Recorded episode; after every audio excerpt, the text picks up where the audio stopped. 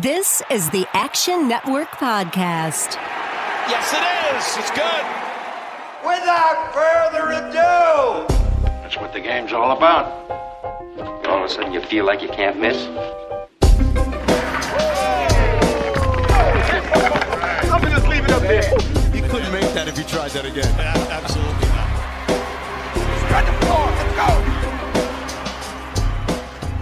Welcome to the Action Network Podcast NBA Playoff Edition, Conference Finals Edition. We have finally reached the conference finals. The NBA Finals begin in two weeks, and we'll be bringing you everything that you need to know to bet those conference finals as Suns uh, Clippers began yesterday and Sixers Hawks begins tomorrow. Reminder that today's episode, all the odds are brought to you by BetMGM, the official odds provider of the Action Network podcast, and that you should follow NBA Bet on Twitter, which is our partnership with the NBA, bringing you betting information, and you can get great, great information not only there, but the Action Network and the Action Network app, where you can track all our picks, including the red hot Brandon Anderson. And I am just going to open the floor and let Raheem Palmer do a victory lap for his weekend because Raheem had himself a weekend. I'm stupid. You're smart. I was wrong. You were right. You're the best. I'm the worst. Uh, you're very good looking. I'm not attractive. All right. As long as you're willing to admit that. So I had the Clippers on Friday. I took the Clippers for big money on Friday, and I woke up Saturday. I, I like I think we had a spaces on Friday night. I said I'm gonna put all the profits on the Bucks. So I took the Bucks. But you know, speaking of Brandon Anderson on, on, on Saturday morning, I'm like, I want to go to Game Seven. So I end up buying a courtside seat to Game Seven of Nets and Bucks. I'm sitting right behind Travis Scott and Emmanuel Sanders, and I mean, it's one of the greatest games I've ever been to. I had the Bucks plus 195 to win the series. I had a money line for big money. And then, you know, I drive back to Philly and I pass out and I wake up in the morning and I say, you know what? I want to go to game seven again. so I went to game seven, Sixers versus Hawks. I wanted to see the Sixers get the win. Unfortunately, that didn't happen. And about at halftime, I fired on the Hawks to, to, to money line to win it because it just it became so painfully obvious that they were going to win that game. So I had a great weekend. I, I cannot complain. Meanwhile, on the other side of the victory lap docket, Brandon Anderson, I'm going over this from his tweet on Twitter. He bet Clippers Bucks on a parlay at plus 1124. He hit the Bucks alternate line for game six at plus 180. He hit the Bucks series at plus 195. He bet the Clippers game six live at plus 312. He hit Hawks in game seven at plus 250. He's still got Clippers Bucks finals at plus 4,000. And he's got Paul George finals MVP at plus 6,000. It has been a week. Not a bad one for Brandon either. It's been fun, guys. I didn't even fit in there. I still got uh, Suns plus 500 to win the West, and I've got Chris Paul at 1100 finals MVP. So we've got a lot of good options out there. I think I've got a 700 on the Bucks to win the championship too. So, you know, you, you put your money in a lot of pots, you get a lot of good action when some Yep. of these things start coming up your way. Yeah, that's the, the Yeah. same for the same for me because uh, my my the big one that I have remaining, I actually on June second, way way way back on June second, a whole nineteen days ago, uh, I bet Bucks Suns finals matchup. Oh, I thought you were going to say on June 2nd, you bet on Ben Simmons to take a shot in the fourth quarter. We'll And, uh, we'll get there. We'll we'll get there. We'll get there. But that would be my my biggest remaining one. I also will say after the Hawks knocked off the Knicks, I kept thinking about that Hawks better that bet on them the big money at BetMGM to make the finals. So I may have dabbled, just dabbled on Hawks wow, you took that? to win the conference. I may have done that. So Ooh. I'm debating whether or not to cash out and put that back in on the Bucks or just let it ride. I probably just gonna let it ride. Um, but that one, um, obviously, is, so I'm I'm sitting pretty good. The only kind of hiccup is the Clippers, and we'll get to them in a little bit. Let's talk about the game though. Let's um, we're gonna here's what we're gonna do. We're gonna go in reverse order. So we're gonna go back to uh, Game Seven of Clippers Hawk or uh, Hawks Sixers first. Uh, the game that Raheem was at. So I mean, one look, of the games that Raheem was at. yeah, one of the game seven that Raheem was at. Jesus. Um, everyone's killing Ben, rightfully so. Can't pass up that dunk. You know, no shots in the fourth quarter in like the last three games. Looks totally broken. From my perspective, the offense was a problem for sure, but you were still getting buckets. Seth Curry was carrying you. Tobias Harris had a bad night, but then started like he made some stuff like late in the game. You know, Joel Embiid went back to getting turn the ball over every single time he got double teamed. I also like will just say this that like I found it just absolutely gross the way that Joel Embiid sold out his teammate post game. Like I just thought it was gross. I mean, did, did Joel Embiid ever like Ben Simmons? Like, I mean, like I look at it like this: Jimmy Butler clearly didn't like Ben Simmons. Jimmy Butler and Embiid were like best friends, and Right. they, they they've, they've spoken about it, you know, numerous times. Like they're gonna ride for each other and everything like that. So Butler was probably in his ear, like, "Yo, this dude's a loser." Like, I mean, I don't know. Whether you think that or not, though, you don't say that about your teammate.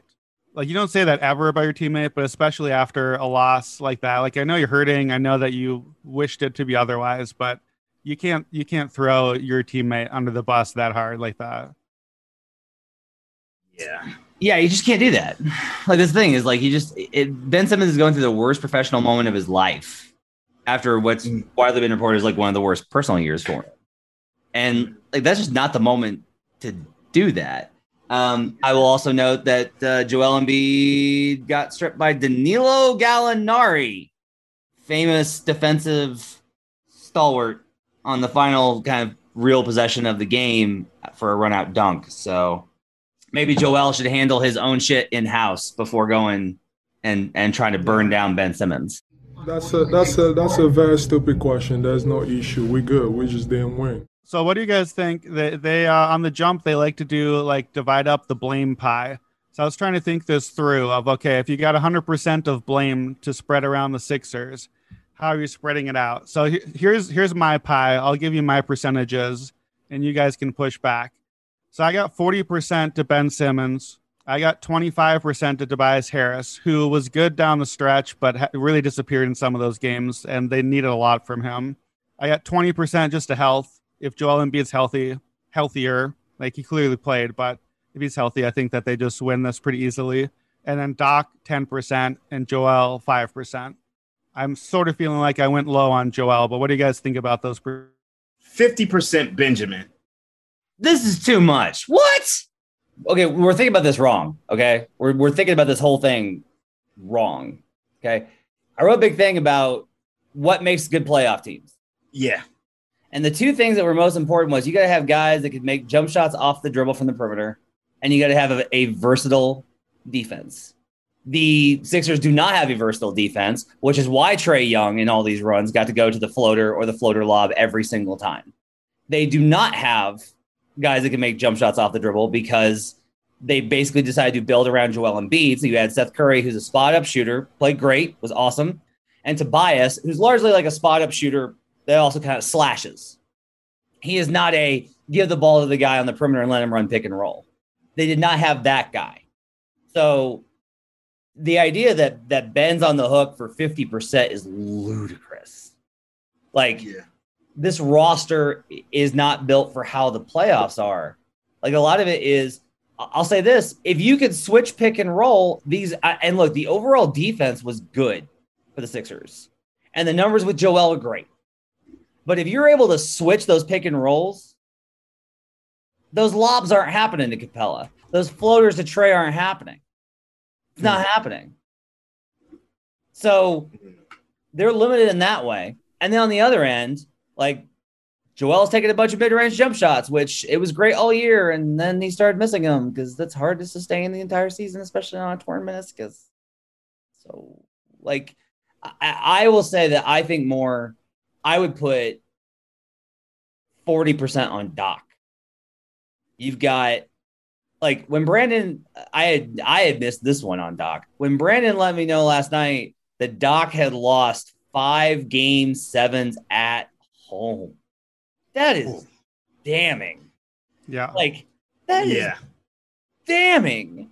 I mean, Raheem, you you- like you've you've mentioned it. Like home teams win those game seven 70 percent of the time. It's almost like uh, since 2010, home teams win game seven 70 percent of the time, and the other 30 percent is Doc Rivers. and then And like I, I look, I think Morey Morey came in late to the process, right? He only had like a Mhm. year. Like he had one summer to really do this. I think he'll reshape the roster this year with the trade of Ben Simmons. Mhm. Um, I'll say this: there's a lot of ways in which I think Ben Simmons, like I, if Ben Simmons goes to Portland, I'm probably picking them to win the division next year. Like Mm. he's still a really good player.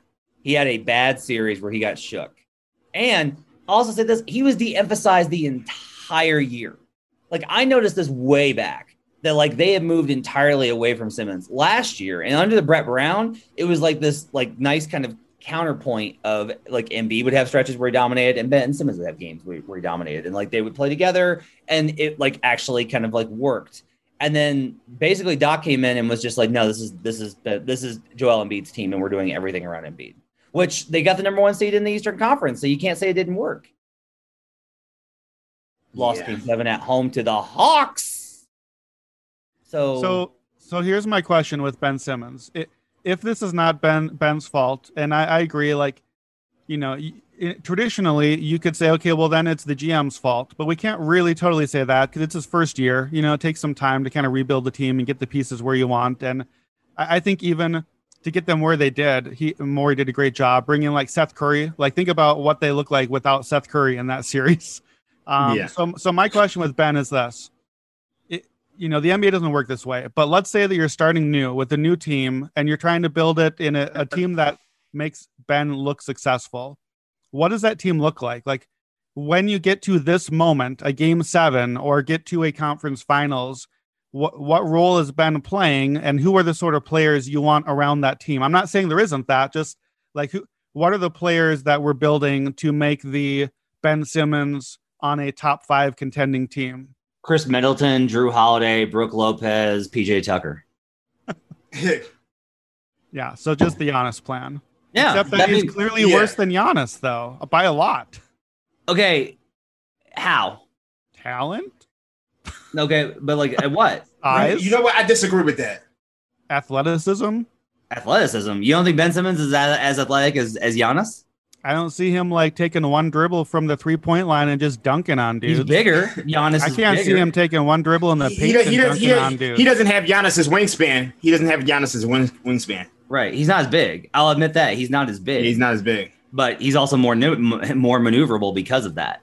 Like Yeah. the games are honestly very similar. Can't hit free throws, don't have a jumper, can attack in an, in, in transition. They're absolute monsters. The biggest Yeah. thing, that, the biggest differential, honestly, is that Giannis has more post moves. He doesn't go to him enough, but like he did Yeah. enough in that series, which we can transition to that one. Um, You know, I, go ahead. He also, uh, Giannis watching- looks I like was- a pretty great shooter next to Ben, so that says something. I was I was watching um, Ben's summer league performances last night, and it feels like the Sixers have stunted his growth. No, I'm like I'm dead serious. Like I mean, he's literally out there taking mid range jumpers. He's running the floor. He's looking like magic. So I just think he needs the same change the scenery that Fultz had. Like you look at Fultz in Orlando, it's a completely different player than than where he is in Philly. So You want my I hot have take? a lot of questions. You want my hot Yeah. take? Yep. Markelle Fultz looks broken. Goes to Orlando, looks much better. Ben Simmons looks broken. Is Joel Embiid uh, toxic? That's my that's my hot take. Is is, is Joel Embiid toxic? I don't um, think Joel Embiid is toxic. I think that the, the Sixers organization. Let me is ask you. Terrible. Let me ask you though, who who loves playing with Joel? Who Jimmy who has been li- who has been like, man, I love playing with Joel Embiid. Jimmy, Jimmy Butler. Jimmy Butler. Right? Is Jimmy Butler known to be the guy that like is all like I wasn't saying that to refute the point, by the Yeah, way. I was exactly. putting them Yeah. squarely in the same bucket. no, but here's the thing. I don't even think that I don't. I, I don't, here's the thing. Simmons has to go one of two ways. He either has to be built around like Giannis, and after this, this these playoffs, that's never going to happen. Like he's at his lowest point. Like people are, are now like, is it is Ben Simmons an NBA player? And I'm like, guys, come come on. Um, but on the other side, like I don't, it, I think that he's going to be a, a number two again. If they if they pull off CJ, Robert Covington, and pieces for Simmons and pick one of Maxey or Thybulle, okay. Portland, if you give Dame Ben Simmons to run pick and roll with, before Simmons was drafted, I wrote like a, I wrote like a, a, a fifteen hundred word piece on CBS Sports and I said, look, if you want to know where the best like th- this is I'm dead serious. Simmons should go number one because we're just watching what Draymond Green can do. Imagine Ben Simmons is like a mega Draymond Green. Yeah. Yeah, I, I had mm. tried to come up with some trade ideas, and I was trying to brainstorm if there was a trade that put Ben Simmons in Golden State, basically in place of Draymond Green. And I don't think that there is, but Well, putting him into that role would be amazing. There's one floating right mm. now that is like not floating in terms of league circles. Like this was a fan suggested one of Simmons to Golden State, Draymond to Portland, CJ to the Sixers. Ooh. Yeah, that's interesting. I, I don't know. I don't think Golden State even considers trading Draymond right now, but it's an Why? interesting, uh, just because of I don't know. I guess maybe I, maybe the- I'm they're tied to the- brand loyalty. They they they've just gone through so much together that I feel like they need. Who's see their owner? Yeah, Light years. I mean, but, but you know what? though? I can see, I can see Anybody to them. get a title. I, I can see them running the gang back together with Clay coming oh coming coming back. Yeah. That's how you sell it. This is Action Network podcast producer Matt Mitchell here to tell you our friends at BetMGM have a great new sign up offer for our listeners a $600 risk free first bet. Here's how it works if you don't already have an account at BetMGM, just sign up, make your first deposit, and place that initial wager. If the bet wins, you get all the money. If it doesn't win, BetMGM will refund you in free bets up to $600. It's that simple. Just click on the link in this episode description to get started. BetMGM has been a great podcast partner, and they've got all the features gamblers like us love, like live betting and daily odds boosts. Plus, they're compatible with BetSync, so when you place a wager at BetMGM, that bet can automatically be tracked in your Action app. So open an account today and make your first bet risk-free up to $600. Just click on the link in this episode description to get started. Must be 21 or older and physically located in Michigan, New Jersey, Colorado, Indiana, West Virginia, Iowa, Virginia, Tennessee, Nevada, or Pennsylvania. Please gamble responsibly. Gambling problem? Call 1-800-522-4700 in Colorado and Nevada, 1-800-GAMBLER in New Jersey, Pennsylvania, and West Virginia, 1-800-9-WITH-IT in Indiana, 1-800-270-7117 in Michigan, 1-800-889-9789 in Tennessee, 1-800-BETS-OFF in Iowa, or 1-888-532-3500 in Virginia. BetSync not available in Nevada. Thanks for listening. Now back to the show. First, first, we can't get out of this. Let's give some credit to the to the. Yeah, Yes. this, this is a bad expletive here, Matt Matt Mitchell. Let's give some credit to the motherfucking Hawks. Like, holy shit. Okay, so like Trae Young burns MSG to the ground, goes to Philly and runs them, gets them booed off their home court after a game in which he didn't even play well. Kevin Huerter annihilates Seth Curry in the last three games. Of Yeah, that that, that was that was brutal. Nate McMillan, who honestly has not been a great playoffs coach. Like there's just been a lot of series where you can look back and go like, ooh, not so great there. He was awesome in the series, pushed all the right buttons, made the adjustments. Mm-hmm. A lot of this really was the Sixers melting down, the 26 point lead in game five, the way that they just like fell apart in game seven. Again, Doc Rivers. But the Hawks deserve a ton of credit for just like keeping with it, staying with it. Bogdanovic has a bad knee and they still get this win. Yeah, Trae shot like four for 700 and they still got the win. On this podcast, we said that the Hawks were live, but none of us really believed they could win the series. Like we all were like, Yeah. yeah, them plus two and a half, plus one and a half. Like that's like, That's that's tr- value there. That Trae three with like two minutes and 35 seconds to go when they were up 90 to 87. Hold. Like it was so crazy because it, it felt like what were the Sixers doing there? Like Simmons was on Trae, and it looked like they were supposed to switch. But I guess, you know, Simmons wanted to fight through the screen. And before you know it, Trae just gets an open three. And I'm just like, oh my God. Like I saw it happening and I'm like, oh my God, this is over. Just uh, immense respect for the Hawks, who now at BetMGM, the official odds provider of the Action Network podcast, um, remain obviously like the longest odds to win in the NBA. Like that, they've got to be the biggest dogs remaining, just based off of like reasonable projections. But uh, they are uh, plus eleven hundred to win the NBA title. Hawks Clippers is plus 2000. Hawks Suns is plus 475. So that's how that's going. And then um, to win the title, yeah, the Hawks are plus 1100. We'll get to their series price versus the Bucks in a minute. So let's transition to the Milwaukee Bucks, who did it. They beat the Nets. They beat Kevin Durant. Um, my big takeaway is largely look, the Nets didn't have Kyrie Irving, they didn't have James Harden to start the series. Harden was on one leg. There's a lot of ways I, I don't necessarily people do this and it bugs me where they just go like, well, they had Irving and Harden. Like if they have Irving and Harden, everything changes. It's chaos theory. Like everything changes. The matchups change, the dynamics change. Like maybe Blake Griffin doesn't have the series that he has. Maybe Mike James early in the series doesn't have the series that he does. Maybe uh, Jrue Holiday has more success. Like there's all these kind of things that change if the injuries aren't there. I, I will say this: it just kind of feels like to me the Bucks finally got the breaks that they have that haven't gone their way the past two seasons.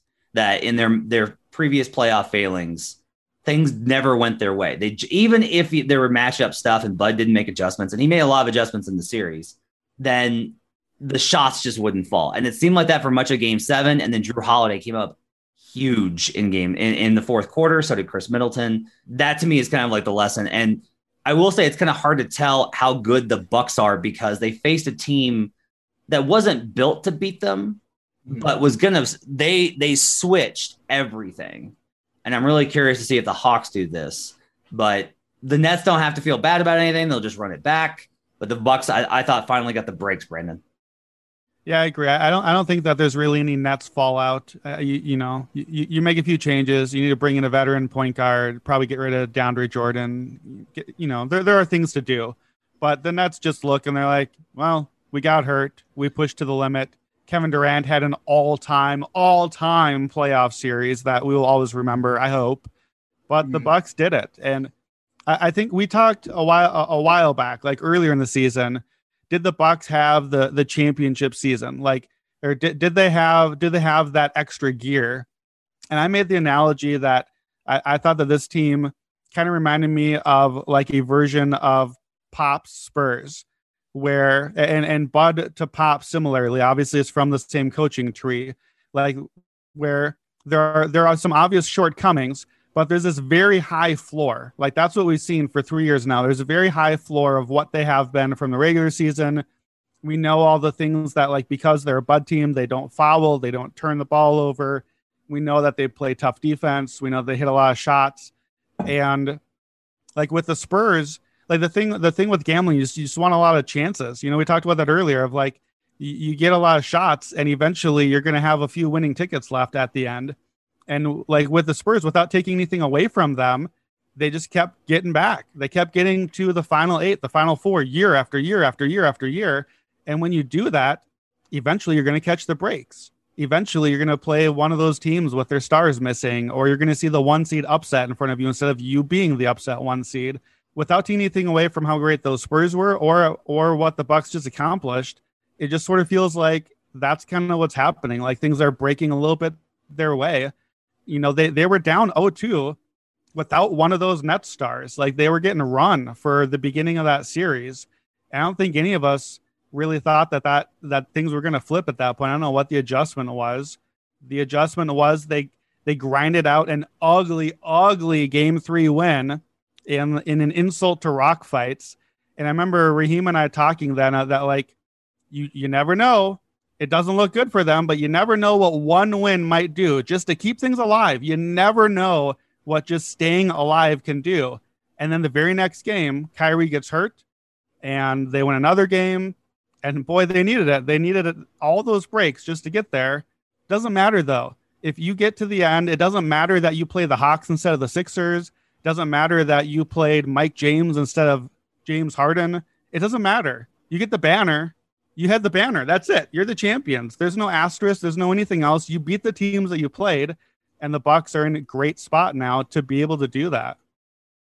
Yeah, I mean nobody nobody takes away the Raptors championship because they face the Warriors without KD and Clay, right? Like you play who's in front of you. Um, Raheem, are are you more, less, same impressed with the Bucks after the series? I'm I'm impressed. I mean, they pulled it out. I mean, it was just KD had an all-time great series. I, I just, you know, there were various parts, and also here's the thing: they missed their free throws down the stretch, and they probably should have won that game in regulation. But to have the resolve to actually come back from that, and then you know there was a sequence in overtime where the Nets got four offensive rebounds, and they didn't score on one of them. And you know Brook Lopez was big; he had the the, the clutch block on KD when KD could have put put the, um put the game up four, and it just felt like if the Nets had scored one other basket, you know they're at four. There's no way the Bucks are going to catch them. You know, and you know Giannis, he actually put his head down. Yeah, he, he got that tough basket with one minute to go on KD.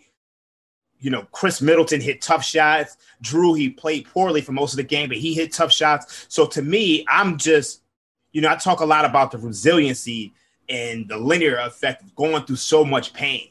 Um, you see it with the Bulls. You saw it with, you know, the Warriors. They lost a couple series before they they finally cut through, and I feel like this is that this is the time for the Bucks where they finally cut through. And I, I hate to you know bring up these narrative like aspects of things, but I think that matters. And I think the psychology of just going through pain, like we've all, we've all like, I know I've gone through pain in my life. Like I've I've spoken about it, you know, on my timeline. I used to bet ten dollars a game on basketball games. I struggled. I've gone broke. I've I've gone through all these different things, and I finally have cut through.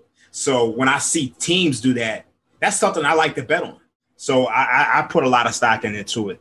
Yeah, that's real. Like you, you can you can make all the statistical arguments you want against that, but we all have experienced that feeling and what it feels like to get that breakthrough and what it feels like. You know, they just did this against the title favorite Nets, and don't forget against the Heat, the team that knocked them out last year, like mm-hmm. the team that they were haunted by waiting for all year.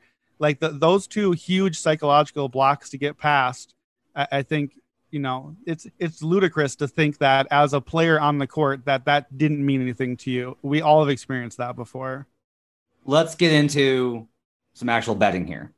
Bucks take on hawks. Bucks are minus 500 which is by far the heaviest price that i've seen out there uh, at betmgm the official odds provider of the action network podcast. Hawks are plus 375 to win this series. The spread on wins in this series you've got bucks minus two and a half is plus 110 minus one and a half is plus two is minus 225 hawks plus two and a half is minus 130 and hawks plus one and a half is plus 185 they're basically they they like bucks and six is what the numbers are are telling you. Um, the exact series results is um, you can get by the way they the they opened up a new odd set at betmgm on these props which is you can get two results. So you can get hmm. Bucks 4-0 or 4-1 at plus 110, Bucks 4-2 or 4-3 specifically at plus 150. You've got Bucks 4-2 is is plus 350, Bucks 4-1 is plus 230, Hawks and 7 is plus 1100, Hawks and 6 is plus 1100. I don't want to overreact. And that's always tough, right? I think this matchup's kind of interesting to me in that the Hawks have all these shot makers, right? The Bucks are going to want to play Brook again. They've made playing Brook Lopez work in two their two playoff series. They have not nobody's played Brook off the floor. The Hawks are going to probably be able to get a lot to that same lob mechanism that they got versus the Bucks or versus the Sixers. Like they're going to be able to get to that again because they're still going to have to play drop. You have to step up a little bit, and that leaves the weak side open. The Bucks' weak side protection's a little bit better. Defensively, I think is kind of the concern. The Hawks can switch though. Like Capela, that's the whole thing with him in Houston is that he one of the reasons he was viable for them was because he could switch. So I wonder if they're just going to switch everything one five pick and roll the problem I think then is what they'll the Bucks will do is they'll just run different sets of pick and roll. Like they'll use Middleton as a screener or use Middleton in the screen and roll with Giannis, and that's going to create, I think, a lot of matchup problems. Like it was one thing when you're trying to, to face Embiid when you know you can double and bring help because he's going to telegraph it. The Bucks, it's all movement based. It's all everything is like slicing to the to the rim and actions and then kickouts there's two ways this goes. The Bucks think that they've won, they've gotten it. Like they were so happy to win that net series, which they should be, and they let their guard down. And the Hawks sneak into this thing and and do the same thing to them versus the two teams that underestimated them before. Or the Bucks are in that other zone where they're just like, nope, we beat the Heat and the and and the Nets, we are no one's no one's beating us now. What are your initial thoughts on the series? So when I look at this, when I saw the line, I thought the, the line was a little too heavy. Mm-hmm. Um, I mean, my model personally makes this game five or like yeah, it's like Bucks minus five, four and a half or something like that. So I think seven is just really really high. But I think I gra- I, I grabbed an eight. I'll say I grabbed an eight last night. I think the loss of DeAndre Hunter is really really big for the series. I, I just don't know how they guard Khris Middleton. I, I think Middleton could have a really big series. I, I think he could have the series that I thought Tobias Harris would have and didn't have. So, I mean, obviously the Bucks are favorite, but I, I just I kind of don't know how to approach it from a betting standpoint as of right now. And then I can't even really play my my game seven angle because both of these two teams are coming off of a game seven. So that's a little frustrating for me. that was my my only concern was that the Bucks have have another extra day, right? Yeah. Mhm. And so the Hawks are on short turnaround, uh, coming off the game seven. But when I just eight's just too much, man. Like that is just too much. This this Hawks team has been like what the line basically has told us, both for the series and for game one, is the books are basically like this was more about Philly imploding than it was about the Hawks, which makes sense because statistically the Sixers dominated them. Like Yeah. the again, the Sixers losing that series is embarrassing because they they were so dominant when they weren't imploding, and that I think is causing. Now it takes two to tango, but that's mm. definitely what the books are saying. Is they're just like, look, we're still not convinced mm. by this Hawks team. Like they beat the Knicks, all right, fine. The Sixers imploded. We do not. We think that that series was more about the Sixers than it was about the Hawks, Brandon. and I have a hard time disputing that. But you'd think that the books should look at the Bucks series and wonder if that series was more about the Nets than the Bucks in some ways. Also, you know, like that the Nets, you know, lost their guys, Yep. and and like why can't you make that same argument and then ding the Bucks a little bit? Um, so it's interesting to to me. So I've I've really have believed in the Hawks this far. I picked the Hawks in six last series. I picked the Hawks to win game seven when we got there. I I don't like this for Atlanta. I, I think we all need to really appreciate how awesome Atlanta has been and how much fun Trae Young has been and and how great all the players have been. We need to think about that a lot for the next day or two because I think that this is not going to go so well for them. Here, here are the problems that I'm seeing. Who's guarding Khris Middleton? Who's guarding Giannis? I I don't know. Like, I don't know. I don't know the answer to it. Second problem, Jrue Holiday on Trae Young. It's not going to be fun for him. Like Trae Trae is. I, I think Jrue is a much better sort of defender. Like Trae struggled at times with Ben Simmons or with Matisse Thybulle last round. Yeah. I think because of the size, Jrue's not the same size, but I like Holiday, like his quickness and his ability laterally and being able to stick with him at the point of attack. Like we're we're worried about the Brook Lopez drop issue, but if Holiday is better at keeping Trae out of the paint and from attacking as much with it, I think he's going to be. Like I, I think Trae Young, you know, we've seen like look at just game seven, whatever Trae shot, like four or five out of a million. I I think we're gonna get some of those games this series. Like Trae can put up some real clunker lines when the shots aren't falling, and I think Holiday is gonna force him into some of those games. Another thing, we know that Bud teams don't foul. They never foul. They don't send opponents to the free throw line. The Hawks rely really heavily on free throws, and the Sixers fouled them a lot. They got a lot of free throws and a lot of easy points, and the Bucks are not going to do that. The Hawks rely on free throws and they rely on a big offensive rebounding advantage that that they even had against the Sixers at times. Like the the Bucks aren't going to allow those advantages. So I just I, the, I, I'm trying to figure out how do the Bucks lose the series, and I think that the best answer I can come up with is that they they just still can't get the offense going right. You know, we just saw them stuck in mud a whole series, even against the Nets, who were supposed to be this awful defense. Yeah. And I don't think that the Hawks are a great defense either, but but maybe the Bucks offense just is broken still. Maybe mm-hmm. Bud just doesn't have answers still. That would be the way I think. But I, I think we're going towards like like I, I'll I'll be looking at that that Bucks in four or five sort of bet. Like that's I I don't think this is a long series. And then also we forget um Bogdan Bogdanovic is hurt, so Yeah, it's that's just like that's that's a huge one. Yeah, I, this is the Bogdan Bowl, by the way. Remember, remember way back at the start of the free agency when Bogdan was supposed to be coming to Milwaukee, Yeah. and it, like, how, who could have ever imagined that when that fell through, that this is where we were heading to the Eastern Conference Finals? Like, if Bogdan doesn't play, they should put him in a cage over top of the arena.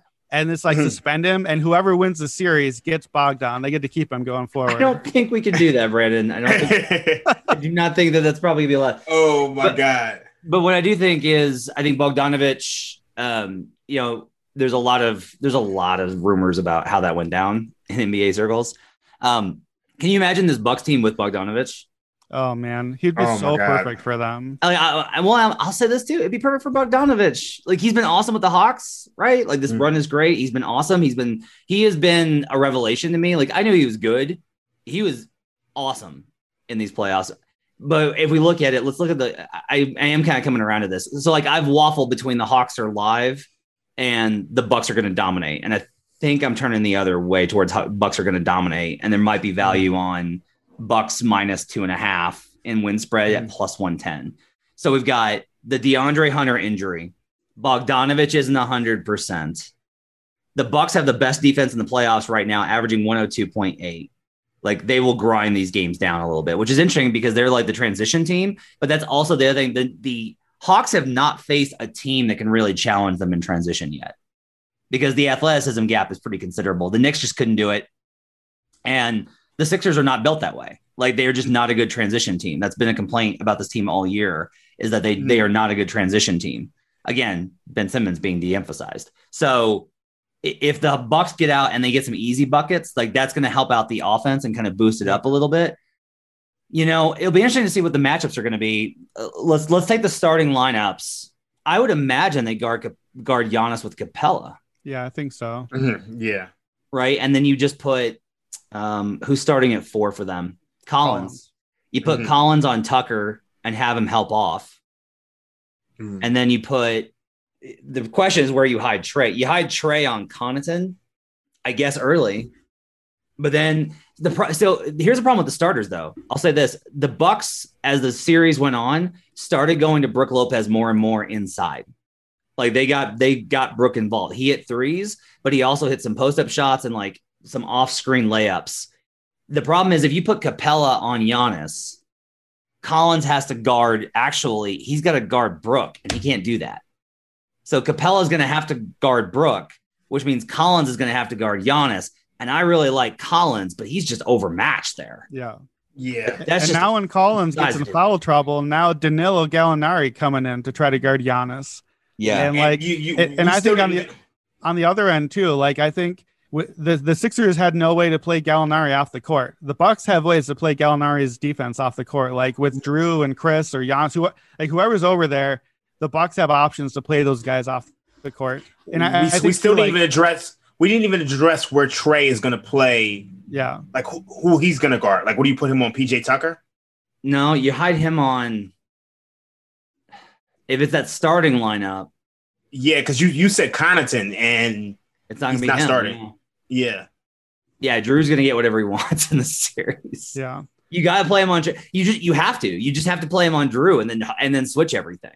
Like that's just what you get. But and the question there, so there, that's an interesting question though. Will the Bucks actually match up hunt? Because that's been a, a frustrating thing about the Bucks is they Mhm. don't match up hunt. So what they should do, right? What the Bucks should do, what is blatantly obvious is if they put Jrue on Khris, Jrue and Khris should just run pick and roll and get Trae matched up on Khris Middleton every single time. And if they blitz, you've got if they try and blitz it, which you can't with Trae. If you try and blitz it, you've then got four on 3 Mhm. with Yeah. Jrue Holiday, Giannis, and the two bigs. I honestly, I will say this: I wonder if they if the Bucks actually go back and bring Tucker off the bench in this series. Yeah, I wondered that as well because I don't know that his role is so important. Like you, you're playing PJ Tucker for his defense, and who does PJ Tucker need to defend on this team? Like I, I could see the spot where PJ Tucker needs to play center so that you can switch and defend the Trae pick and roll, and the, like Brook Lopez isn't working out. We need to get Tucker out there. I can see that, but when do I need Tucker and Giannis and Lopez all on the floor together? I, I think here's the question. Here's the question though. If you do that, Trae can hide on Connaughton. Yeah. That to me is the problem. Now you could say like, well, Trae can just hide on Tucker, but Tucker's going to kill him on offensive rebounds. Then Yeah. another another thing that I like from Milwaukee this series is you know we've seen we saw against the Nets both teams just stop playing their bench. Like what in Game Seven, I think that the entire benches combined in overtime too combined for five field goal attempts, five attempts from the entire bench from both sides. And like we knew that from the Nets, especially because their bench was starting by the end of the series. But I think that Milwaukee's going to be able to go back to the bench a little bit. I think Bobby Portis can play in the series because I don't think that Atlanta has the bench options to like play him off the court again. I think Bryn Forbes is going to get some open shots and start knocking some of those down. We saw what that looked like against Miami, and so I think I think Milwaukee's bench. I mean, we've seen all year that that's been a bit of a weak spot. It's it's thin, but I think like offense only guys like Portis and Forbes, I think actually can play, and that can really help Milwaukee's offense get moving a little bit too. And and hmm. by in so doing, get Giannis those extra couple of minutes that you know, like we've seen now what it looks like. We finally got all the Bucks minutes that we wanted, and oh, the pace slowed down a lot, and the offense slowed down a lot. Maybe this whole limiting minutes thing actually had a purpose. And if they can get back to getting some of these bench guys, at least you know a couple of minutes here and there, Yeah. maybe they get the, the Bucks are hmm. able to run and play some higher energy ball with their stars too. Yeah, like I like I like Portis versus Gallo. Yeah, like, I for like that sure. matchup. You know, so um, Bucks 4-0 or 4-1 is plus 110, which is interesting because Bucks minus two and a half is yeah, that's also plus 110. So that's probably going to be my play after the, after this pod. I think I think I'm sold on the Bucks. Like Mhm. the, the injuries in particular, I think are, are an issue here between Yeah. Hunter and Bogdanovich. Mhm. God, the Yeah. Sixers, the Sixers lost to the Hawks without DeAndre Hunter. Jesus. Yeah, that, that was just and, and and Tobias Harris was eight of twenty four. He couldn't buy a basket. not well, not only that, but like Trae Young, like you lost a game seven without DeAndre Hunter, where Trae Young shot five of 23. Good God, Sixers, Yeah. have some respect. Um, all right. Wait, wait, wait. I, we got to talk about. So I think that beyond Bucks series, I, th- I think we all agree that the Bucks are winning the series. I don't think that's really shocking news to anyone listening to us right Mm. now. But so if that's the case, we got one more series after that. So are uh, the Bucks are the title favorites right now? How much favorites are they? Like, do you take Bucks versus the field because that's basically the odds that we're being asked to take right now? Bucks to win the title is plus 110 at BetMGM right now. I've seen it basically even odds, plus 100 at other books. So it's them versus the field. I will say this my interest is looking at finals MVP because if the Bucks win the finals, it, it certainly looks like Giannis should be the finals MVP. That would be the very obvious selection. Right now at BetMGM, he's plus 145.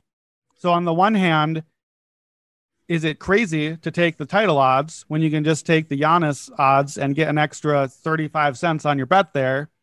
On the other hand, if you shop around a little bit, I can see Khris Middleton at plus 2,700 finals MVP. Jrue Holiday I've seen at plus 3,800. Is there a scenario where the Bucks win the title and Giannis isn't the finals MVP? Because Yes. those are some juicy odds. Yes, there's a there is Yeah. a there is a definite chance where Middleton gets it. There's I a agree. definite chance. Yeah. He just starts hitting his shots and scoring and like I mean, if it's a long series and the game comes down to the end, Middleton might hit the game winner. Like I mean, he Yeah. literally hit the game winner against the Nets. Yeah. Yeah, I agree. So so don't you agree then by extension that 2700 at some books where it's where Middleton is at and and when the Bucks are even odds to win the title, that's pretty interesting to me. I will say, Brandon, the one thing I would tell you is uh, you're you're very big on these finals MVP bets. Here's my concern, man.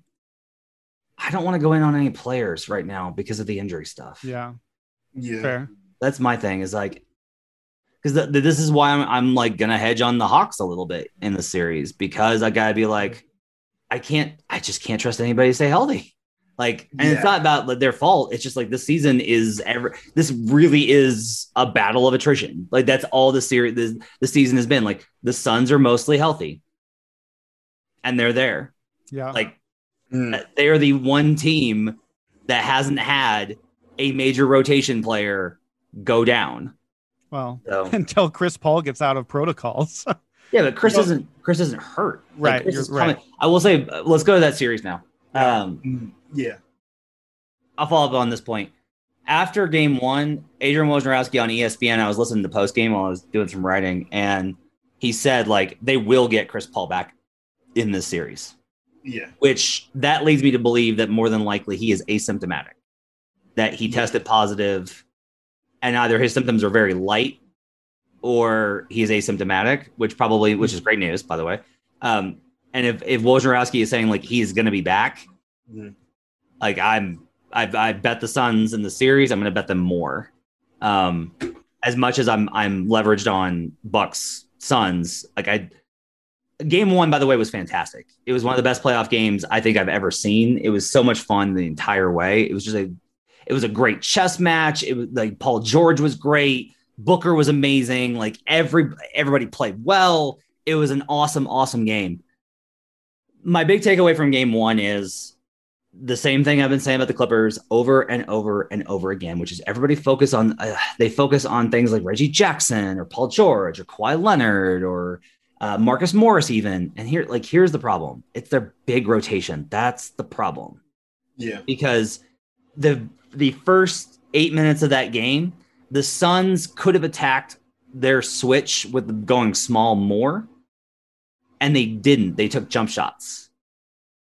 And then at, in the starter st- second stint at the end of the second quarter, they finally realized like Ayton is open. Ayton has a Yeah. mismatch, and Ayton started to eat, and that put more pressure on him. And so this is the problem: is if you go small, Ayton's going to destroy you. If you go big, and it's Zubac, Booker got to that short range midi every single time Yeah. And was able to hit it. Like Zoo can't cover him in space. So that's why mm-hmm. they had to try Cousins. And I actually really like the Cousins adjustment. I like playing Cousins versus their small ball minutes and versus Zoo. Like I liked that matchup a lot. But the big key with with Boogie is he cannot play when Devin Booker's on the court. Lue got too loose with it and left him in when the Suns put Booker back in. And that's when it fell apart. If it's a high, if it's Booker or CP3, Booker Boogie can't be on the floor. They'll target him too Yeah. much. So Brandon, I just I I I think the bigs are too much of a problem in this series Mhm. for a Clippers team. And I don't know how Kawhi Leonard even getting back, if he were to get back, helps with that. Yeah, I don't know that he helps with the bigs problem. I one way so I'm you know, when we see a favorite and see that we think that they should dominate, then my inclination is okay. So what other what stories can I come up with for how did the how did the underdog come through here? And one possible way is that DeAndre Ayton, who is huge, like I remember DeAndre Ayton is just a massive, massive man, and especially against these small Clippers lineups, is just should be able to do anything that he wants. The problem is that DeAndre Ayton still plays passive sometimes, and he can't do that in this series because, you know, like you said, he should be able to just dominate in there and put up 20 points easily, especially once Chris Paul gets back, and then you got CP and Booker both just dropping off to him in the paint. He should put up huge lines, but there are still games, as great as he's been these playoffs, and he has been awesome, and he's been way better than I have ever given him credit for. He can still go passive a little bit, and he can still kind of have like hands of stone sometimes, and like he'll be right under the basket, and you're like, bro, you can just like reach up and dunk the ball, and he'll like pump fake and try reverse layup or something. And I, I do think while Chris Paul is out, like if Ayton goes a little passive, if Booker doesn't go supernova like he did, I do think that there is a scenario where the Suns could struggle to score a little bit. I don't I don't say that I'm not saying that they will for sure, but I think that that would be the way that the Clippers hang around in the series a little better. We know the Clippers can hit shots. We know that. We know they can just get hot and start hitting their shots. That's the offense. There's not much analysis there. But I think that without the switch or with the switch, without Chris Paul to be able to punish it, and you know, Booker is not going to put up a 40 point triple double every game. The Suns don't get to the line a lot. They don't get a ton of re- offensive rebounds a lot. They don't have a lot of easy ways to score. And Chris Paul is one of those ways. So while he's out, and if Ayton's not getting some of those easy buckets, and if Booker is not doing what he's been doing, I can see a scenario where the offense dries up a little bit and where the Clippers have a chance. The Suns are the favorites, though. But I, but I, that's the area where I could see okay, if we got to Game Four and we're tied two to two, how did how did this happen? I think that's the easiest path I see to how the Clippers are still in this. Like I don't want to bet. I don't want. I bet Suns Suns to win the series, but I don't want to bet like I don't want to go like four one. Yeah, Yeah. because I think the thing I'm struggling with right now is that Marcus Morris really doesn't look good. Uh, he's having some problems with his knee. Mm, I think the Clippers really are struggling to defend this team. I mean, you guys have already mentioned the Ayton thing, but I mean, they're just letting Booker and even Cam Payne is they're just getting wherever they want. So it's just like if you have, I mean, the strength of this Clippers team is their wings. You're already down Kawhi Leonard. So if you're down Marcus Morris and, and he's not, you know, what he's capable of doing on both offense and defense, then I think the Clippers are all about drawing dead. Three pointer. Bang! Oh, what a man! Yeah, the, so some problems for the Clippers defensively in game one. They gave up 31 assists on Phoenix baskets. 31 is a lot of assists. And the Clippers allowed under 23 a game, which was third best in the regular season. 31, not third best.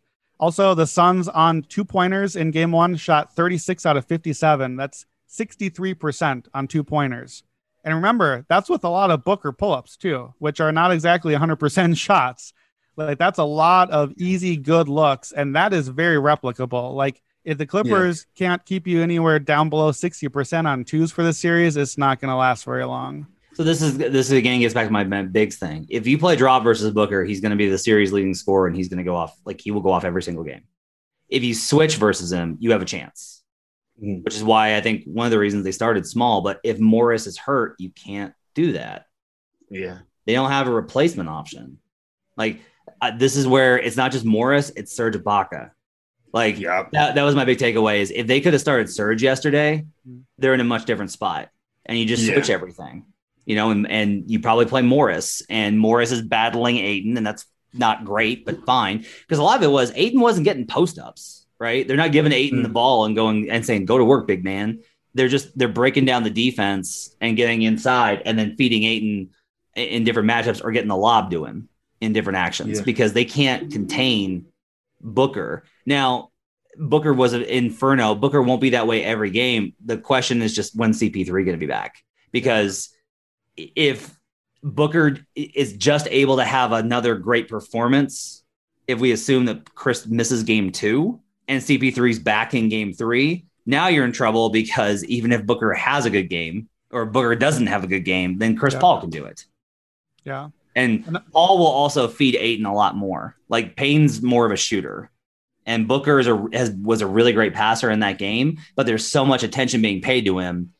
Yeah. It, Chris will just if it's Zubac, Chris is just going to run pick and roll, make Zubac get in the middle, and then lob to Ayton, and they'll it'll be there eight out of ten times.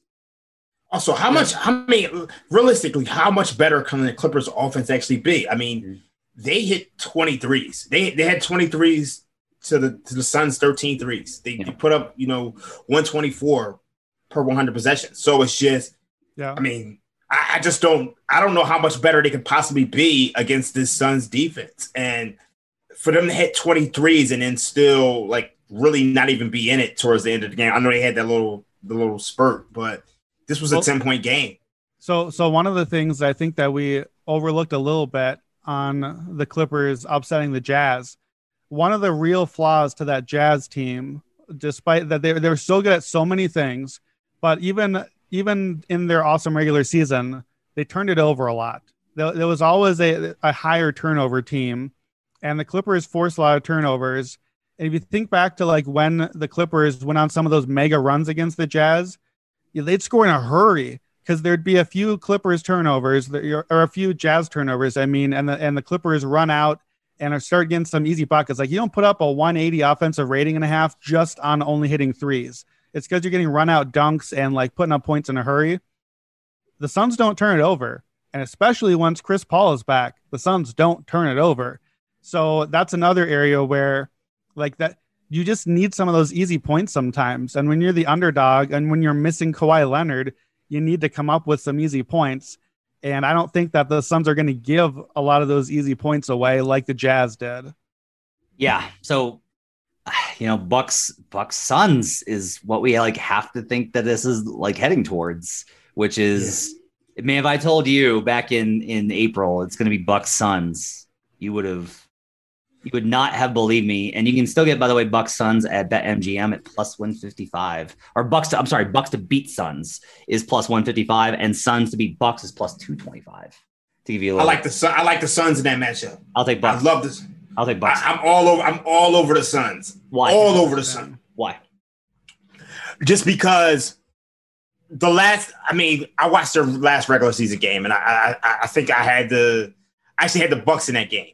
And the one thing that stood out to me was that in crunch time, the Bucks could not score and they could not stop Devin Booker and Chris Paul. I mean, literally every single time down, they're pulling up from mid range and they just, I mean, it just was easy. And I just, I, I, don't, I don't see how the Bucks have enough. I'm gonna be honest with you. Okay, we'll we'll see when we get there. I like the matchup. I think quite a bit for the Bucks, um, mm-hmm. just based off of what we've seen from them. They can they can stay big versus Ayton with Brook Lopez. Mm-hmm. You know, I think the biggest thing here, honestly, a lot of this is the Suns have still not faced anybody that can really defend them effectively. And you could say, like, why would the Bucks be able to with Brook Lopez? And a lot of it's like Jrue Holiday. Like they are so much better with guard pressure coming off the screens. Like they are just yeah. way better than I mean, Reggie Jackson's been amazing, but asking Reggie Jackson and even Paul George mm. and like these guys to get mm. over these screens, that that I just don't think that's I think that, mm-hmm. there's a big gap there. Like the Suns have not faced a really a great defensive team yet. The Clippers, honestly, the Clippers won that Utah series with offense. Yeah, without a doubt. They won that Utah series with offense. The Bucks defense is really great. Now I don't like betting on on defense versus offense in the NBA these days. Maybe yeah. I'll come around to your side if, if that's the, the matchup. But I, I, think I think I'm gonna be honest with you. I think it's a really tough series. I think it's a six seven game series, easy. I don't think yeah. it's. it's I mean, they they played twice in the regular season, and the Suns won both games by one point. Yep. so it should be fun, and those were full strength games. Except uh, I think Jrue Holiday was missing for one the of them. the, the Suns were like in a bad spot too in the second game too. I think they were in a back to back. But uh, given how the playoffs have gone so far, I'm looking forward to putting him in my bet on the Hawks to beat the Clippers at plus fifty thousand. So plus five thousand. Sorry, fifty. Uh, so all right. One, one other bet on this series that I my, my favorite bet. Like we're looking for series bets. I don't think that we're seeing a lot of great series bets that we like on either of these teams, just because the favorites feels so likely, and then the odds are so high mm-hmm. already. You get away. So one one bet that I'm looking at is you can bet at BetMGM. You can bet on who's the leading scorer for the series. And Matt, I know you say you don't like betting on the players. There's the injuries. There's all those factors. So Devin Booker is the favorite to lead the series in scoring. He obviously scored 40 in the opener. Makes a lot of sense. But Booker can still have those games where he just kind of isn't a big factor, in part because they don't need him to. Like in part because they you know, suddenly Mikal put up like 22 that night, and Chris Paul was doing his thing, and DeAndre Ayton had 25, and it was like, oh, oh, Booker only scored 14 tonight, and like they won by 10 anyways. It didn't really matter. The Clippers can't do that. Paul George has to score, especially with Kawhi out. He has to score, and George has scored at least 20 every playoff game. He scored at least 27 in six straight games right now, and even in the opener, as good as Booker was, he's only down six right now. So PG is even odds plus 100. Booker's at minus 120. I think Paul George is, is a good bet to lead the series in scoring. What do you guys think about that one? Don't like it at all. Kawhi can come back at any point. He's still rehabbing. That's entirely possible. The defense is only going to key in more on Paul George. He has to take tough shots. Um, they do have good defenders to be able to put on him in Phoenix. I don't. I, think that Booker is still going to be able to hit a lot of shots, especially when Chris Paul gets back. That takes more of the attention off of him. Um, I, I'm not in. I'm not sold. Mm. All right. I gave it a shot. Well, you're gonna wind out right because every time I tell you, every time I try and negative, it finds out cashing. So go ahead and get your money in on Paul George to lead yeah. the play uh, the series in scoring.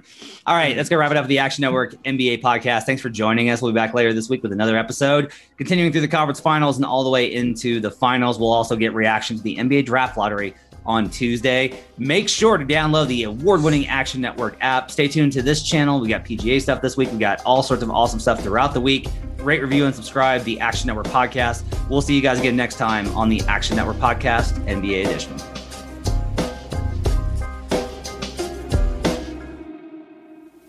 We're finished talking.